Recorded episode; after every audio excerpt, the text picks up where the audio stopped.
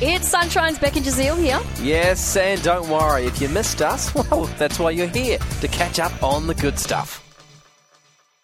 All right, the most valuable Batman toy ever sold. Well, it was created in the 1960s. Mm-hmm. And it was meant to fetch $23,000. How how much is how much did it fetch? It went for a whopping. What was it first? Okay, so yeah, you are correct. It was a Batmobile. So not a bike mobile, whatever you said.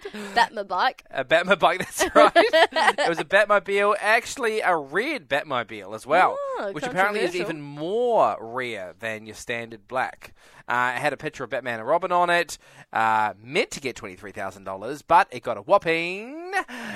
Last minute guess? I don't know, I'm sticking with two hundred thousand. Oh, you're so close.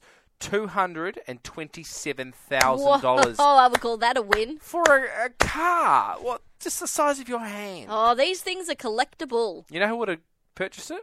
Uh, that guy who's on Post ten million. yeah, he would actually. uh, that guy that earns ten million dollars a year. That runs the, banks. Runs the uh, Commonwealth Bank. Still mad. Still mad. Still, Still mad. We really hoped you enjoyed that chat. It has been Sunshine's Beck and Giselle. I think I enjoyed it more the second time. It was good.